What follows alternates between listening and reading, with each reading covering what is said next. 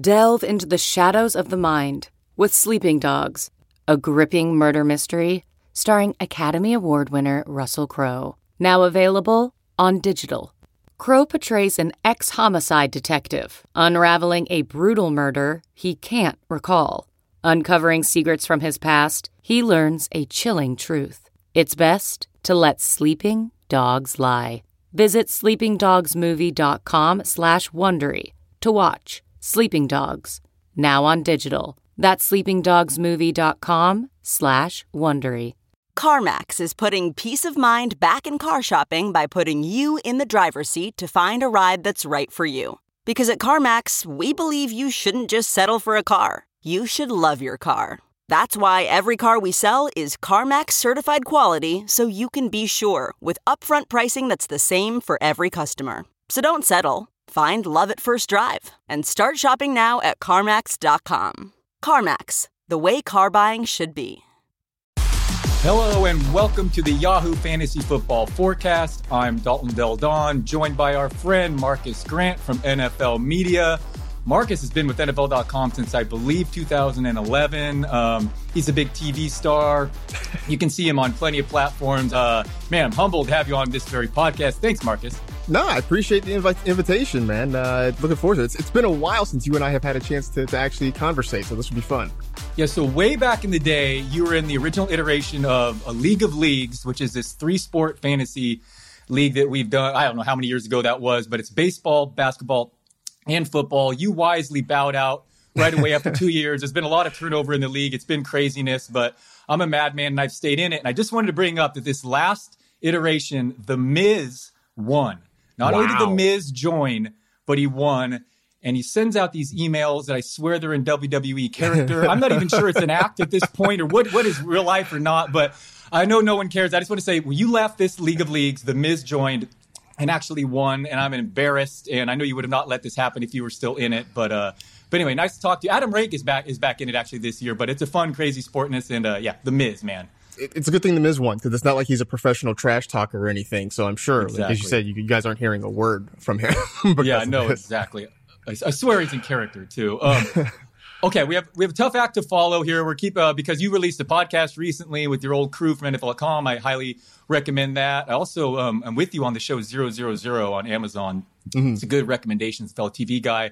Um, so before we continue our position preview week here at Yahoo with tight ends, um, one quick headline because this morning uh, Josh Jacobs stated that his goal is to catch 60 passes this year. Marcus, I know you're a Jacobs guy, so this is just perfect. So uh, the floor is yours. Yeah, no, absolutely. I mean, this is a guy who was, you know, obviously a solid RB1 already, was kind of coming off the board. Uh, I feel like he had crept sort of into the end part of the first round, early second round. And a lot of that was just based on the volume he would get of touches in that backfield. And that was without catching a whole lot of passes in that offense. I, I mean, look, I will be honest and say that yes, when a player is saying his goal is to do something, that doesn't necessarily translate into something the team is going to do. But I think what, what is encouraging is he's putting in the work to, to be more involved in that passing game. And it was, it was weird to me that they didn't throw him the ball because it was a skill set that he showed in college at Alabama.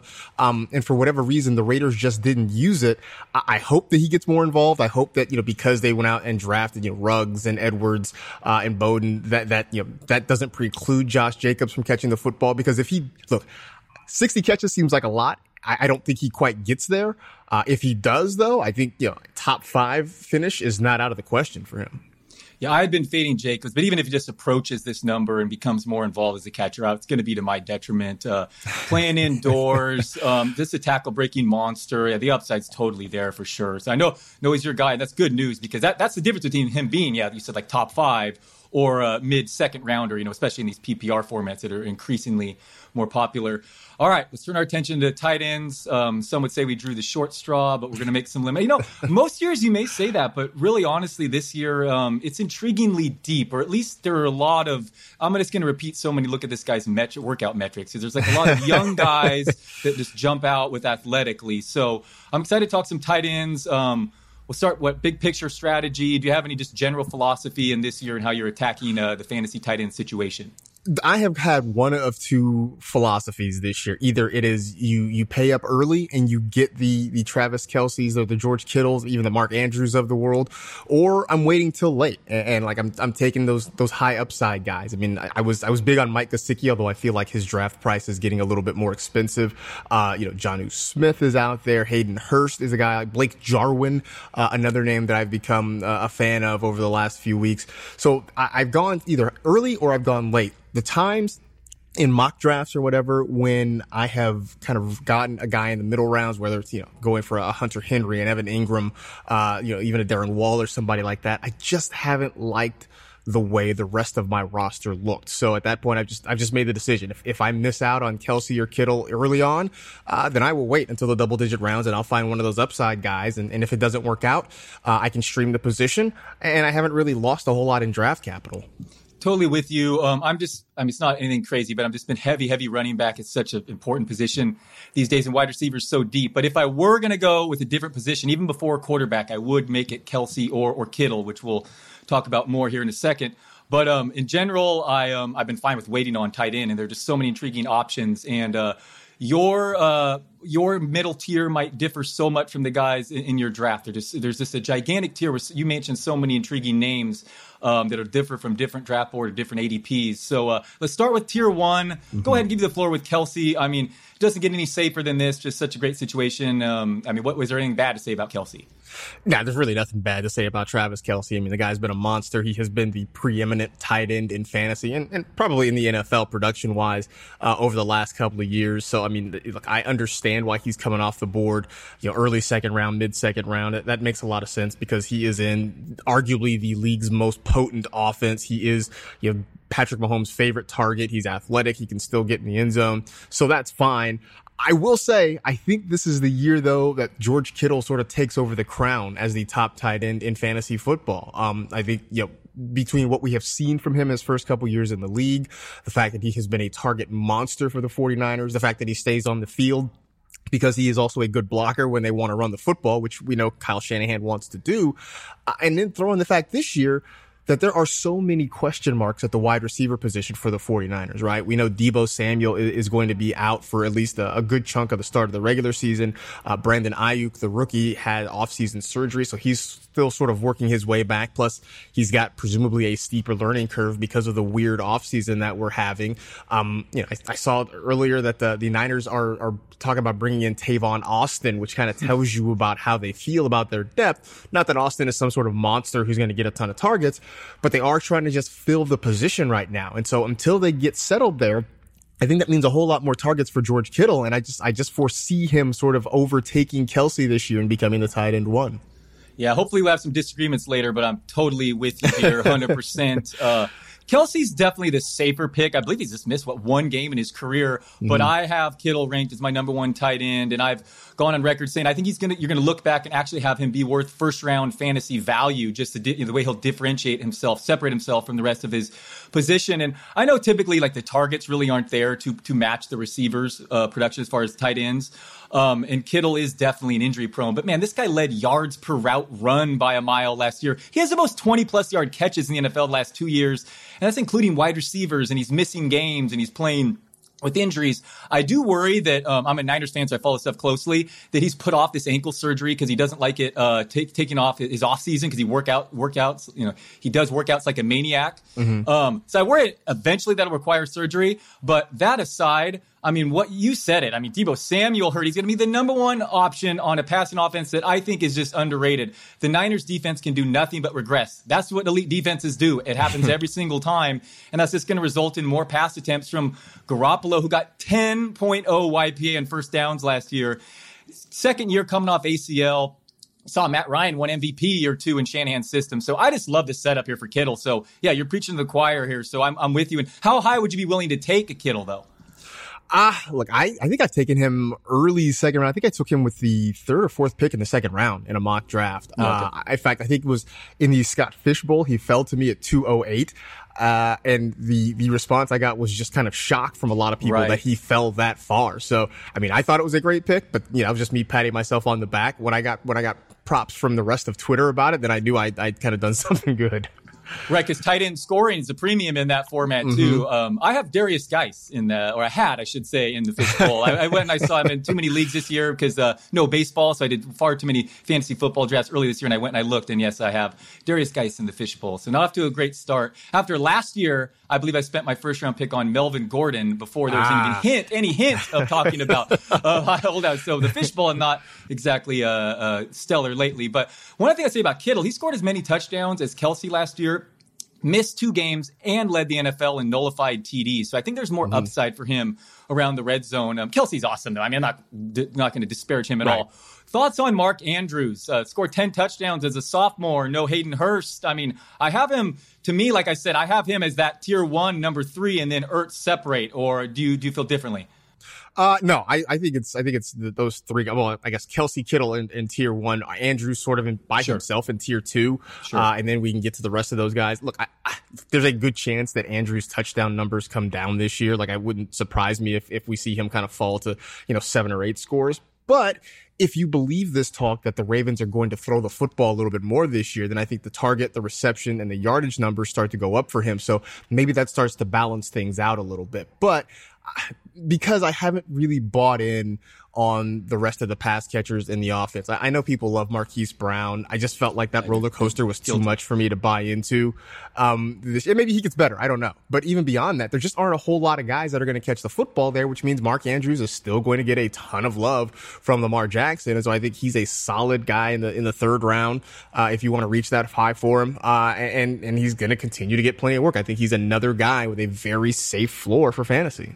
Yeah, Andrews led all tight ends in fantasy points per route run last year. Now more volume, so I'm, I'm in. I, am a believer, buying the hype. Um, Zach Ertz, uh, what more can we say? Just high floor. Um, you know, followed up what he, he, set the NFL record for tight end catches, I believe, two years ago, 116. Mm-hmm. Um, on one hand, he has the best backup tight end in Dallas Goedert, but also arguably the thinnest wide receiver corps to deal with in Philly. So I think he'll just he's fine. Um, doesn't typically end up on any of my teams, but he's right there in that tier, right?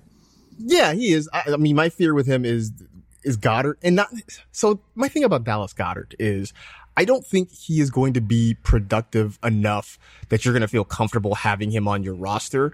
But I think he's going to do just enough to make you frustrated with having Zach Ertz on your roster. I, I, think you throw in the fact that, you know, we'll see what happens health wise with, you know, Alshon Jeffery and DeSean Jackson. I mean, Jalen Reagor is there and, and, he potentially could have a bigger role. And also throw in the fact that Miles Sanders, if he does get an expanded role this year, part of that is going to be catching the football. So I, yeah, I think the, the issue becomes if everybody is healthy, and granted that is a big if, there are so many more places for Carson Wentz to go with the football that it just makes me a little bit nervous about Zach Ertz. That's a really fair point about Goedert. I just assumed that he would get the same playing time, and he came on the second half last year. But what if the Eagles, their their receiving corps does improve and stays healthy? Um, they don't run as much twelve personnel, so yeah, there could be could be an issue there. I don't find either of them on any of my teams so far. So uh, it sounds like we're in agreement there. So what are some specific? Let's talk draft targets, and then we'll go hmm. busts and some sleepers. Um, let you start. Uh, floor is yours. Do you have any uh, specific uh, targets that you're after, Marcus? Yeah, I mean, like I said, either if you if I'm not going early and getting Kelce or Kittle, then then I have been waiting. I have you know recently kind of been been drafting Blake Jarwin in a lot of spots because I I think that Cowboy offense. I mean, it's already very good, and now there's a so much there's so much more explosiveness in that offense, right? I mean. I keep going back to the fact that last year, Jason Witten was the tight end 11 and he basically just would catch the ball and fall down. Like that was his, his role. And I know that it says more probably about the tight end position last year than it did about anything Jason Witten did. But you put Jarwin in that situation, uh, and he's obviously younger. He's more athletic. I think there's a potential for him to really have a, a big year there, uh, especially if everybody is focused defensively on trying to stop, you know, the combination of Cooper, Gallup, and CeeDee Lamb. Uh, then that opens things up for Jarwin to make some plays. So he's a guy I like Jonnu Smith is another one because uh, look, I don't think Ryan Tannehill will completely duplicate what he did last year. I also don't think he completely falls off a cliff. But that also means he's got to throw the ball to somebody other than just AJ Brown, right? That offense can't survive on AJ Brown alone. And with Delanie Walker no longer there, that means more potential opportunity for Jonnu Smith.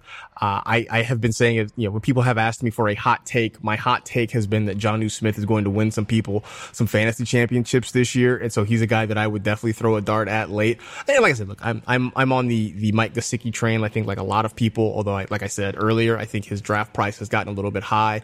Uh, and then there's Hayden Hurst, who I loved Hayden Hurst when he got drafted. Um, I've been saying this offseason that the Ravens uh, hoard tight ends like toilet paper. Uh, and, and so that kind of made it hard for him to get on the field there. And especially once Mark Andrews took off, but now he goes to Atlanta. He takes over for Austin Hooper, who was fantastic last year. And I think, you know, while the opportunities might not be a one to one comparison between Hooper and Hurst, I do think he's going to get a whole lot more work in an offense that's going to have a fairly high passing volume. And I think that makes Hurst a really nice late round opportunity.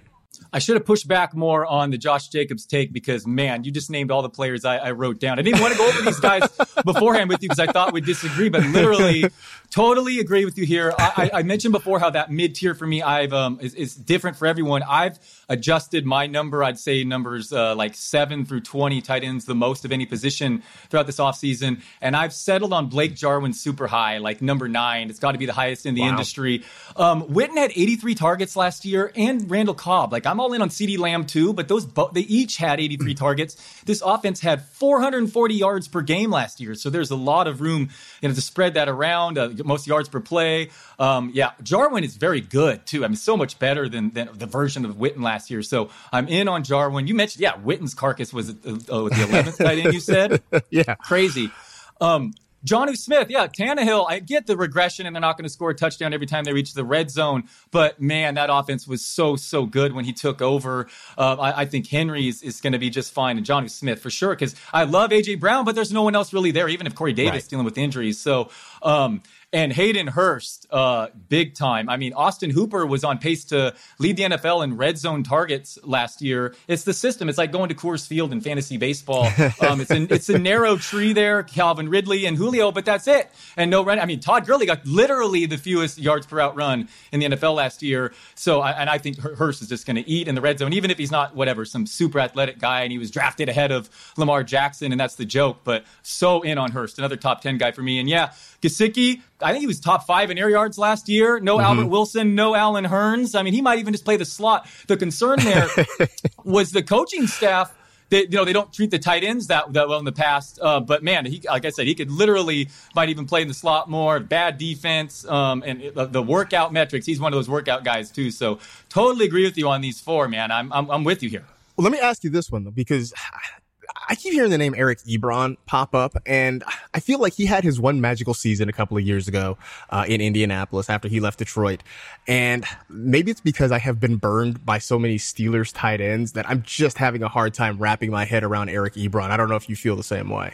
Yeah, so he's one year removed from 13 touchdowns, and I never would used to be an Ebron guy, but um, I marked him down as a possible sleeper late pick that we could uh, for on my list. Um, but I hear you. I would. He's not a guy that I would, I'm actively targeting. It just kind of depends. But again, one year removed from those 13 TDs, and that offense could throw. It wasn't Roethlisberger on pace. I think he threw the ball the most in the NFL the last. Uh, I, I yeah, feel like almost almost 700 times. I feel right. Like. so I, I could kind of see a sleeper sleeper there. Um, Another guy who I like, I feel like more than the industry is Jared Cook, who really came on in the second half last year. The targets will not be there. Um, but all targets aren't exactly created equal. And uh, speaking mm-hmm. of Coors Field, like I feel like Drew Brees and, and, and the Saints, um, there's a little touchdown upside. He didn't click until the second half last year, but he put up big numbers uh, then. And um, I don't know, Cook's this boring veteran, you know, wrong side of 30 that I feel like you can get for cheap. Yeah, I mean, I think you're right. I, I will admit, like with Jared Cook, I feel like it's okay. I, disagree. It's fine. fine well, no, I mean, here's the thing. I, I, think when I when I think of him, I feel like I evaluate him more like anecdotally and and with my heart than necessarily with my head because you know, like he's been pretty good the last couple years, right? But I feel like we went so long waiting for the Jared Cook breakout to happen that we all just sort of were like, eh. And so I think I still have that that sort of stink of all those years of waiting for him, kind of hanging on him. And so intellectually, I think I understand. Like, yes, you are absolutely right. But I know my heart is just like, I look at Jared Cook and I see oatmeal, right? Like, it's fine. Nobody, nobody, nobody goes to a restaurant, a breakfast restaurant and is just like, man, I can't wait to get some oatmeal. Like, it's fine. It will sustain you. It's good. You're just not excited about it. And I think that's, that's how I feel about Jared Cook. I totally hear you. And they also brought in Emmanuel Sanders and Drew Brees. You know, he might fall off cliff at any second. But the last eight games last year, he had 537 yards, seven touchdowns. I mean, 12 touchdowns, uh, 1,200 yards, 14 touchdown pace for a guy super cheap. That only came with 38 targets, by the way, so totally unsustainable. But um, I don't know. I feel like Cook is a little underrated. Just the Saints, man, just so you know, put up so many so many points. Um, what about these guys the, with the, the crazy uh, workout metrics? T.J. Hockenson, Noah Fant, maybe a target issue in um, Denver, and um, I also want to ask you about Tyler Higbee in, in, in L.A. Yeah, I mean, look, Noah Fant, I was I was on probably earlier in draft season, but I just keep, I kind of look around and I'm not really sure what to make of this Broncos offense. I know there's a lot of excitement. There's a lot of hope. Uh, they are really kind of banking on Drew Lock as their quarterback of the future. And, and Courtland Sutton's going to get his, but how everything else shakes out between, you know, uh, Jerry Jeudy and KJ Hamler and Noah Fant. Uh, I'm not, you know, I'm not worried so much about, about Albert O quite this year. I think that that's going to be a couple years in the making. That sort of concerns me. Plus the fact that they still have to figure out how to get touches from Melvin Gordon and Philip Lindsay. I just, that has sort of gotten me to back away from Noah Fant a little bit. I'm starting to, to believe a little bit more in TJ Hockenson because you, you talk about kind of concentrated passing games.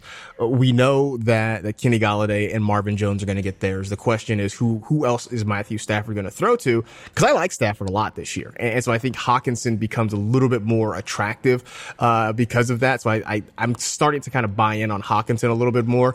Tyler Higbee, I, I, I know that last year was unsustainable, right? I mean, what he did at the end of last season was phenomenal.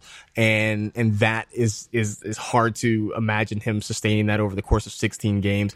I do think there's going to be there's some Gerald Everett to work in there. And I think of Everett sort of the way I thought about Dallas Goedert in Philadelphia, that Everett might not be good enough to start on your roster, but he may do just enough to sort of chip away at what Higbee's going to do.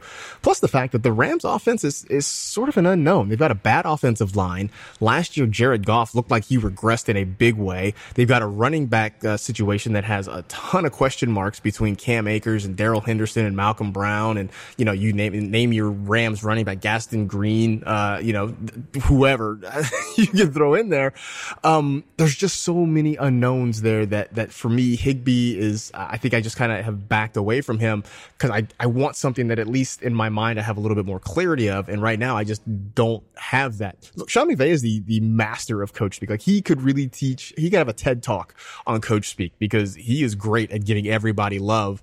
And when everybody gets some love, I feel like nobody's going to really get love. Yeah, nice setup he has his, his home. I was just checking out Hard Knocks right before yeah, we started right? uh, recording. That was just, it was just the first ten minutes in, but yeah, he's uh, doing well. Um, the uh, yeah, that's okay. Well, again, I, am with you on these guys. That's why uh, not exactly on my target list, but right around. They're not on my bus. Maybe some of them would overlap for you, but no. Let me circle back. Noah Fant. Um, yes, it's a, definitely a volume issue there with a, a lot of competition for targets. He put up some really impressive per play numbers, and he looks athletically like he could be you know, top five fantasy tight end in the upside. But yeah, there's so many mouths to feed, and that defense could be pretty good too.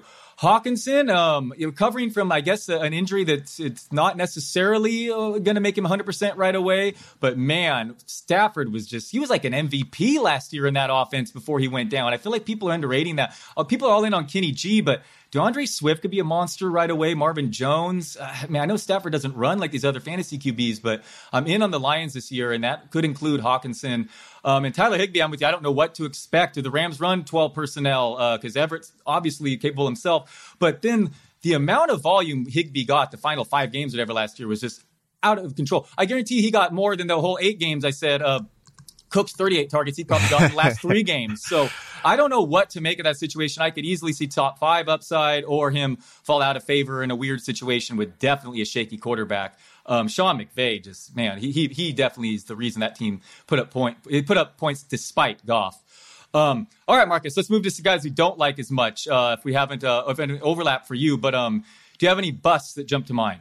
I mean, Darren Waller is the first one that sort of oh. jumps out at me. Um, you know, I don't think he completely disappears, but I think, you know, trying to match last year's is going to be tough because the Raiders were smart enough to understand that they needed pass catchers, right? I mean, they, they go out and they draft Henry Ruggs. They get Bryan Edwards, who I, I really like, by the way, as a, a very late round sleeper. Uh, they get Lynn Bowden, who can catch the football. And, you know, as we talked earlier, you know, if Josh Jacobs' wish comes true, he's going to catch some more passes this year.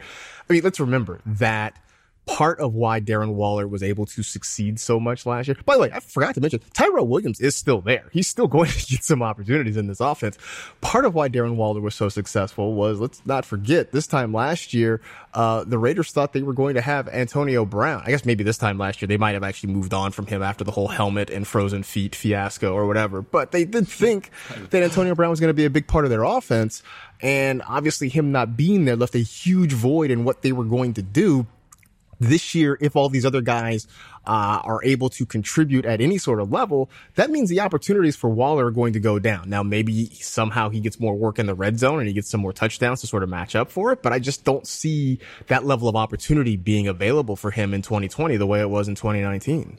Oh man, yeah, uh, he's great. Or ECR ADP is like a top a number five tight end. I yeah. have him thirteen or fourteen. I love him. He's a great story, man. I'm rooting for him, and he's a good player. But even 120 targets last year, just three scores. Like, I yes, I guess some regression, but some teams just don't score as many points or get thrown to right. in the in the red zone. And you mentioned it; they added Jason Witten, drafted Ruggs and Edwards. I'm with you. Edwards looks like the real. Deal. All the people that follow college far smarter than me, yeah, have me buying there too. Hunter Renfrow, who knows, is going to play the slot, but he's mm-hmm. still plenty capable. And Tyrell Williams, uh, his feet, he supposedly addressed, you know, his feet foot issues, and he might be healthier. So um, uh, Jon, Jon Gruden's actually like about the slowest play caller right now. Um, uh, so even that could be some Marcus Mariota. What do you make making him making him the highest paid backup? Is he not like uh, Derek Carr? I can't figure out Gruden and the Raiders. It's such a weird situation. Now, can you imagine playing in in, in Las Vegas right now? I mean, just it's funny. You go from dire Oakland and that in that stadium now to a, a city dealing with another just you know tough situation. Man, the poor Raiders. Yeah, I mean I will say this, and I, I say this as somebody who grew up in the Bay Area. Like, part of me wants to feel bad for the Raiders, and part of me is like, you sort of have you sort of overplayed your hand multiple times, right? Like, I mean, they left Oak. Look, I am, I am 43 years old. I probably shouldn't admit that out loud, but whatever. I'm 43 years old. The Raiders have left Oakland twice in my lifetime. They left, they go to LA. They sort of force their way, strong arm their way back into Oakland and destroy what was really a very nice baseball facility when the A's were playing there, have sort of destroyed it and then were upset that things weren't working out the way they wanted to. And it's like, well, you, you sort of strong armed your way back in and now you have sort of forced your way back out into Las Vegas. So, I mean, look, I, I, feel bad for the fans in Oakland. I, I, have a harder time feeling bad for the franchise just because they have sort of made their bed over the last four decades. And now at this point, they, they sort of have to, you know, live with what they've done to be fair, the Coliseum has character, and I love that place. Always a special uh, place in my heart. But I, am I'm, I'm with you on the Raiders, and I'm totally with you on Darren Waller. I mean, I again, I don't have him as like a top 12. He's being drafted as the fifth tight end. People just the number one fantasy mistake is drafting off last year's stat sheet. And mm-hmm. um, again, a great story, and I love him. But moving forward, uh, can't see him repeating. Uh, one other guy I'll say is uh, maybe you will disagree with one is what about Gronk? Uh, I, am down on Gronk. I, am out on Brady. Uh, fell off a cliff second half last year. Um, I wrote a column on it. I was called an idiot 1,100 times. Um, so I mean, there's the, the, they have two wide receivers on the Bucs that have an ECR. You know, they're graded by the the expert uh, consensus rankings at top eight and also a tight end, top eight, um, and Brady at 43 and a half years old, changing conferences. Uh, really, the advanced nerd stats suggest he fell off a cliff the last second half last year. So paint a picture of why I'm the crazy one and not the rest of the fantasy community. I think for Gronk to be a top 10 tight end, he's going to be really touchdown dependent. And, look, that's very possible, right? it's very possible that when the Bucs get in the red zone, uh, and get near the goal line, that Brady looks for Gronk because they obviously have that chemistry. They have that rapport. But I think with the wide receivers, as you mentioned, that's where the big plays, that's where most of the passing offense is going to go the other thing that worries me about Gronk and his potential touchdown upside is that they still have two other tight ends on that roster, right? OJ Howard is still very young and, and athletic. Uh, Cameron Brate has been a red zone monster for much of his career. So there are going to be a lot of options for Brady when he gets down near the goal line to throw the football to. I, I mean, I think as for Brady, I have him as quarterback 11. I think he'll be fine. I think he is the, uh, he's the new, what I call the, the patron saint of the church of wait on a quarterback. I mean, he's that guy that if you want to wait until the double digit rounds, he'll be there and he will give you, you know, a pretty safe floor week to week. He may not be spectacular, but he'll be fine. And I think Gronk, he may end up sort of like Jason Witten last year in the sense that Witten was kind of a fringe tight end one, not because he was necessarily spectacular. He was just kind of there and was good enough. And I think that's what you're going to see out of Gronk. I mean, they, they may use him just as much for his blocking ability as they will for his pass catching ability because right. they know they so can good. lean on, they can lean on Evans and Godwin to catch the football and make plays in the mm-hmm. passing game. Uh, Chris Godwin is so good. He made it single handedly make me look silly with the fading uh, Brady. So legit. But I don't like saying anything bad about Gronk. I mean, he's awesome. I mean, I love watching the reality show. He looks like he's in shape, and what 31 and a half is not that old for a tight end. So could make me look foolish. But I will say the last time we saw him in fantasy leagues, he was barely usable.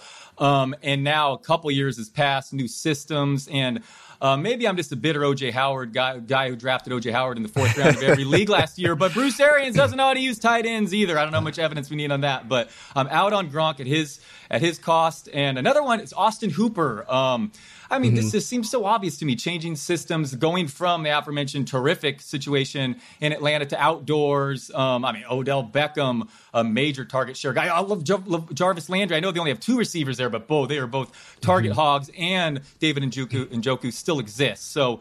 Um, I, I, mean, they play the Steelers and Ravens 25% of their schedule, so I'm out on Hooper. What are your thoughts? Yeah, I'm with you on that too. I feel that that felt like a move that was good for real football. Like that was good for Cleveland for actual on field play. Um, because it add, you're adding another talented player. Like there's nothing wrong with that. But for, for our selfish fantasy purposes, it just, there are too many other mouths to feed there, right? I mean, you didn't even mention Kareem Hunt, who's, exactly, who's going yeah. to catch the football a lot too as well. So yeah, as soon as I saw Austin Hooper go to Cleveland, I was sort of out on him because I just felt like there aren't going to be the amount of targets that he's going to need to, to look like the player we saw last year in Atlanta.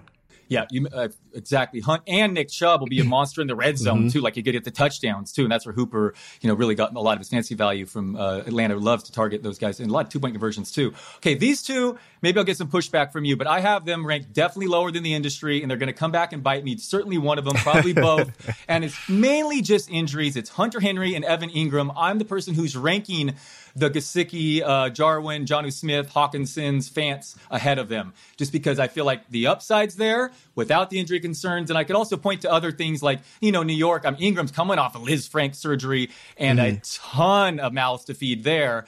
Um, and Henry, couple mouths to feed, and you know, man, Tyrod Taylor has has made a tight end uh, valuable before, but I just worry they used uh, sixth overall pick on Justin Herbert, and he's going to be throwing grounders to him come week five.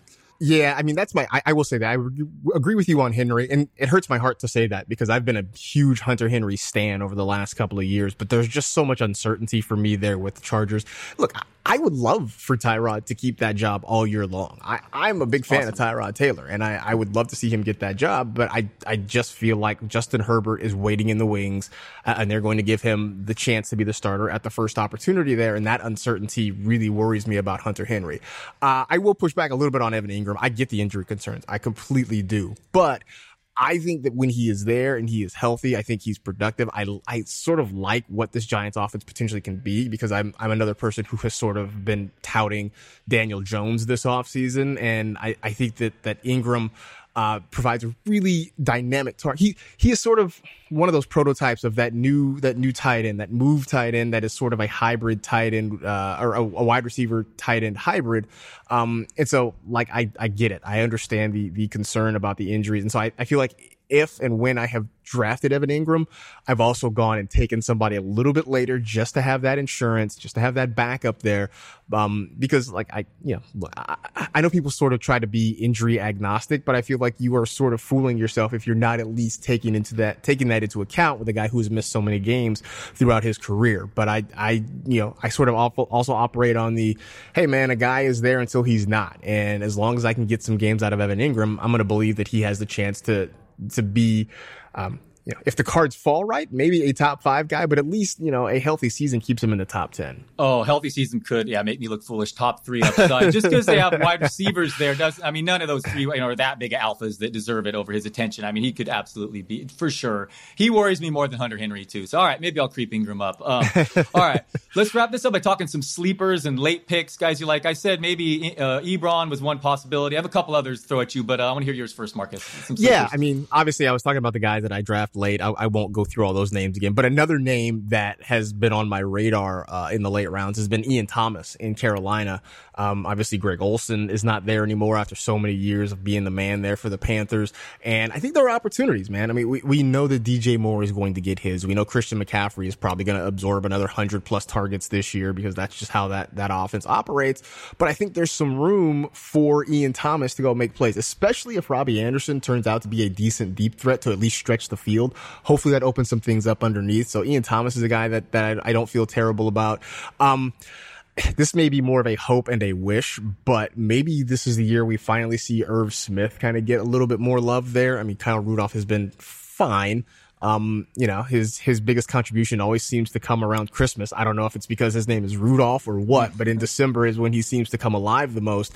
Uh, at some point, I do think the Vikings may try to see what they have with a younger guy and maybe give Irv Smith a, a shot. But I mean, literally, if I'm talking Irv Smith, that is end of the draft, like last pick sort of dart throw thing. That, that is probably the most I can, I can expect from him. But, but like I said, Thomas is a guy that I think does have some, some opportunity. Someone actually recently tried to remind me of Chris Herndon, uh, with the Jets. And I just, mm-hmm I can't I can't touch anything that Adam Gase has an association with, and so that has kind of put me off Chris Herndon at this yeah, point. Yeah, I mean you're right. It's totally the Gase stinking. Ryan Griffin was kind of a thing last year, but the the rookie year he did put up some flashes and he has those uh, the highlights. So I, I I've been buying into the Her- Herndon hype, but yeah, the Gase man, just you got to stay away. It's it's, it's right. just insane, and how much the players have thrived once they've they've left too. Okay, so Ian Thomas, yeah, it's, it's a great call. Um, Robbie Anderson could be perfect because he run those clear outs. He had a poor fit for Bridgewater. Doesn't like to go deep. They could have the worst mm-hmm. defense, so like the setup there. Um, I'll throw a couple uh, deeper deeper ones. Um, CJ Uzomah, um, he's free in all drafts. Uh, but, but, I know they have a lot of wide receivers there, but he's the only tight end, and that that offense could be sneaky good. I'm in on Burrow, and then Jordan Akins again, super super deep here, and Kahale Warring, I believe his name is, or for you dynasty nerds out there, he's the guy in Houston. But Akins Listen, hear me out here. The Texans, I believe, uh, Deshaun Watson threw the third most touchdown passes last year, the tight end position, and there's this like Darren Fells ahead of him, and now mm-hmm. DeAndre Hopkins is gone. So whoever emerges, if it's Warring or I think Jordan Akins is probably the guy right now. He's 28 and he's he's probably the healthiest uh, with most upside. So if you're looking for someone super deep, uh, I will go there. But um, yeah, good stuff with uh, that. Irv Smith. Um, do you have any? Um, I was actually considering about there. What do you make of the Minnesota situation with Justin Jefferson? He played the slot a lot in college, and Adam Thielen, I'm all in on. I think I moved him as high as sixth or seventh on my wide receiver ranking. But do you think Irv Smith can uh, can emerge even with Kyle Rudolph still being there? I think so. I mean, look, I, I, like I said, he's he's one of those guys that you talk about being pretty much free in drafts. That's I mean, it's, it's worth taking the swing at, and like if it if it turns out that it works, then you look like a genius, and if not, like you know, nobody's really going to remember that. Uh, I will ask you this question though: How is it possible that the Chicago Bears have like 11 D tight ends and like not a single one of them is relevant for fantasy? Yeah, like, how does that happen? Yeah, you got to stay away from Jimmy Graham. I, it's crazy. I know they did have to have nine on the roster. It's insane. Yeah, I know. but it's really it's an interesting position though this year. And um, you're right though. These guys you're saying you're like oh leagues. It is a joke. The guys I'm bringing up Uzomah and Akins. Was more. Uh, would you would it be against leagues making you start two tight ends because basically at this point everyone's going to come away with one of these upside guys, Jarwin, as their backup. I mean, that's fine. It's okay. But I like these leagues with extra strategy, the super flex edition. Um, personally, I wouldn't mind. I played in them before. I think there is enough talent out there to, uh, you're not going to be your public, maybe your home league, but if you're in a competitive league, go ahead and require two starting tight end positions. Think I'm crazy?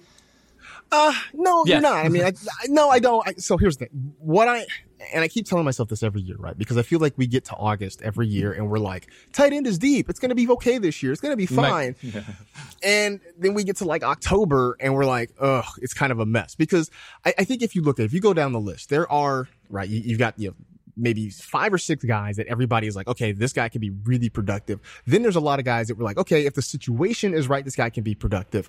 And I think, you know, the guys that we feel comfortable about, there may be 12 to 14 of them, right? That, that we're like, okay, this guy has, has a really safe floor. We're going to be fine. You don't need to hope and wish for it.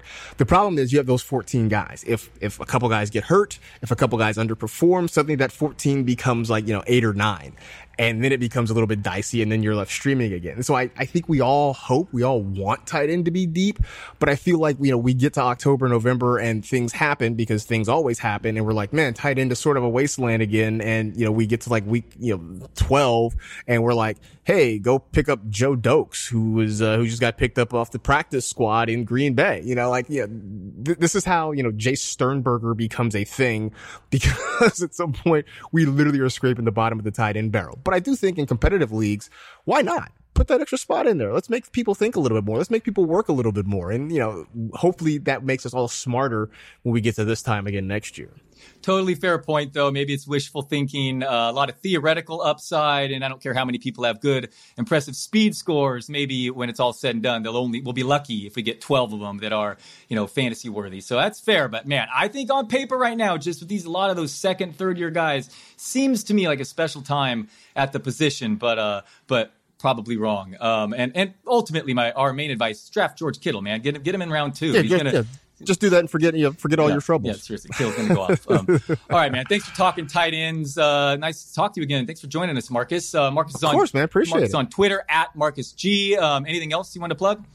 Uh, I mean, just the, the, the podcast right now is a couple times a week. We'll go to three days a week uh, once we get to the regular season. And uh, NFL Fantasy Live is going to be back on your TV starting Monday, August 17th, uh, as we start our preseason edition. So, uh, in case you have uh, not gotten sick of seeing me on your internet or on social media, uh, I will be on your television screens too, coming up in just a few days.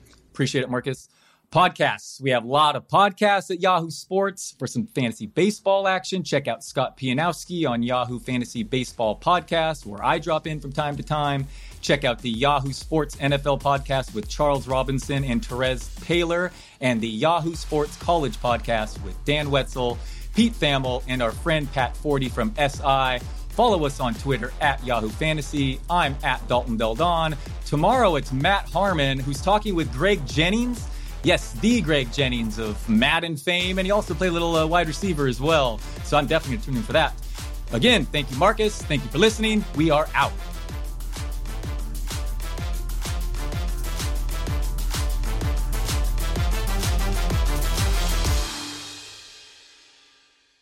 I'm Mike Isikoff, Chief Investigative Correspondent for Yahoo News. And I'm Dan Klaidman, Editor in Chief of Yahoo News. We're the hosts of Skullduggery, a podcast that not only breaks down the news, but also breaks news. We deliver authoritative analysis while drawing intriguing historical parallels from our decades of covering DC scandals. With our current focus on the president and his administration's handling of the coronavirus, to the 2020 elections, we interview those helping to shape the stories. So subscribe to and download Skullduggery wherever you listen to your podcasts, and be sure to follow us on social media at Skullduggery Pod. Look around. You can find cars like these on AutoTrader. New cars, used cars, electric cars, maybe even flying cars. Okay, no flying cars, but as soon as they get invented, they'll be on AutoTrader. Just you wait. AutoTrader.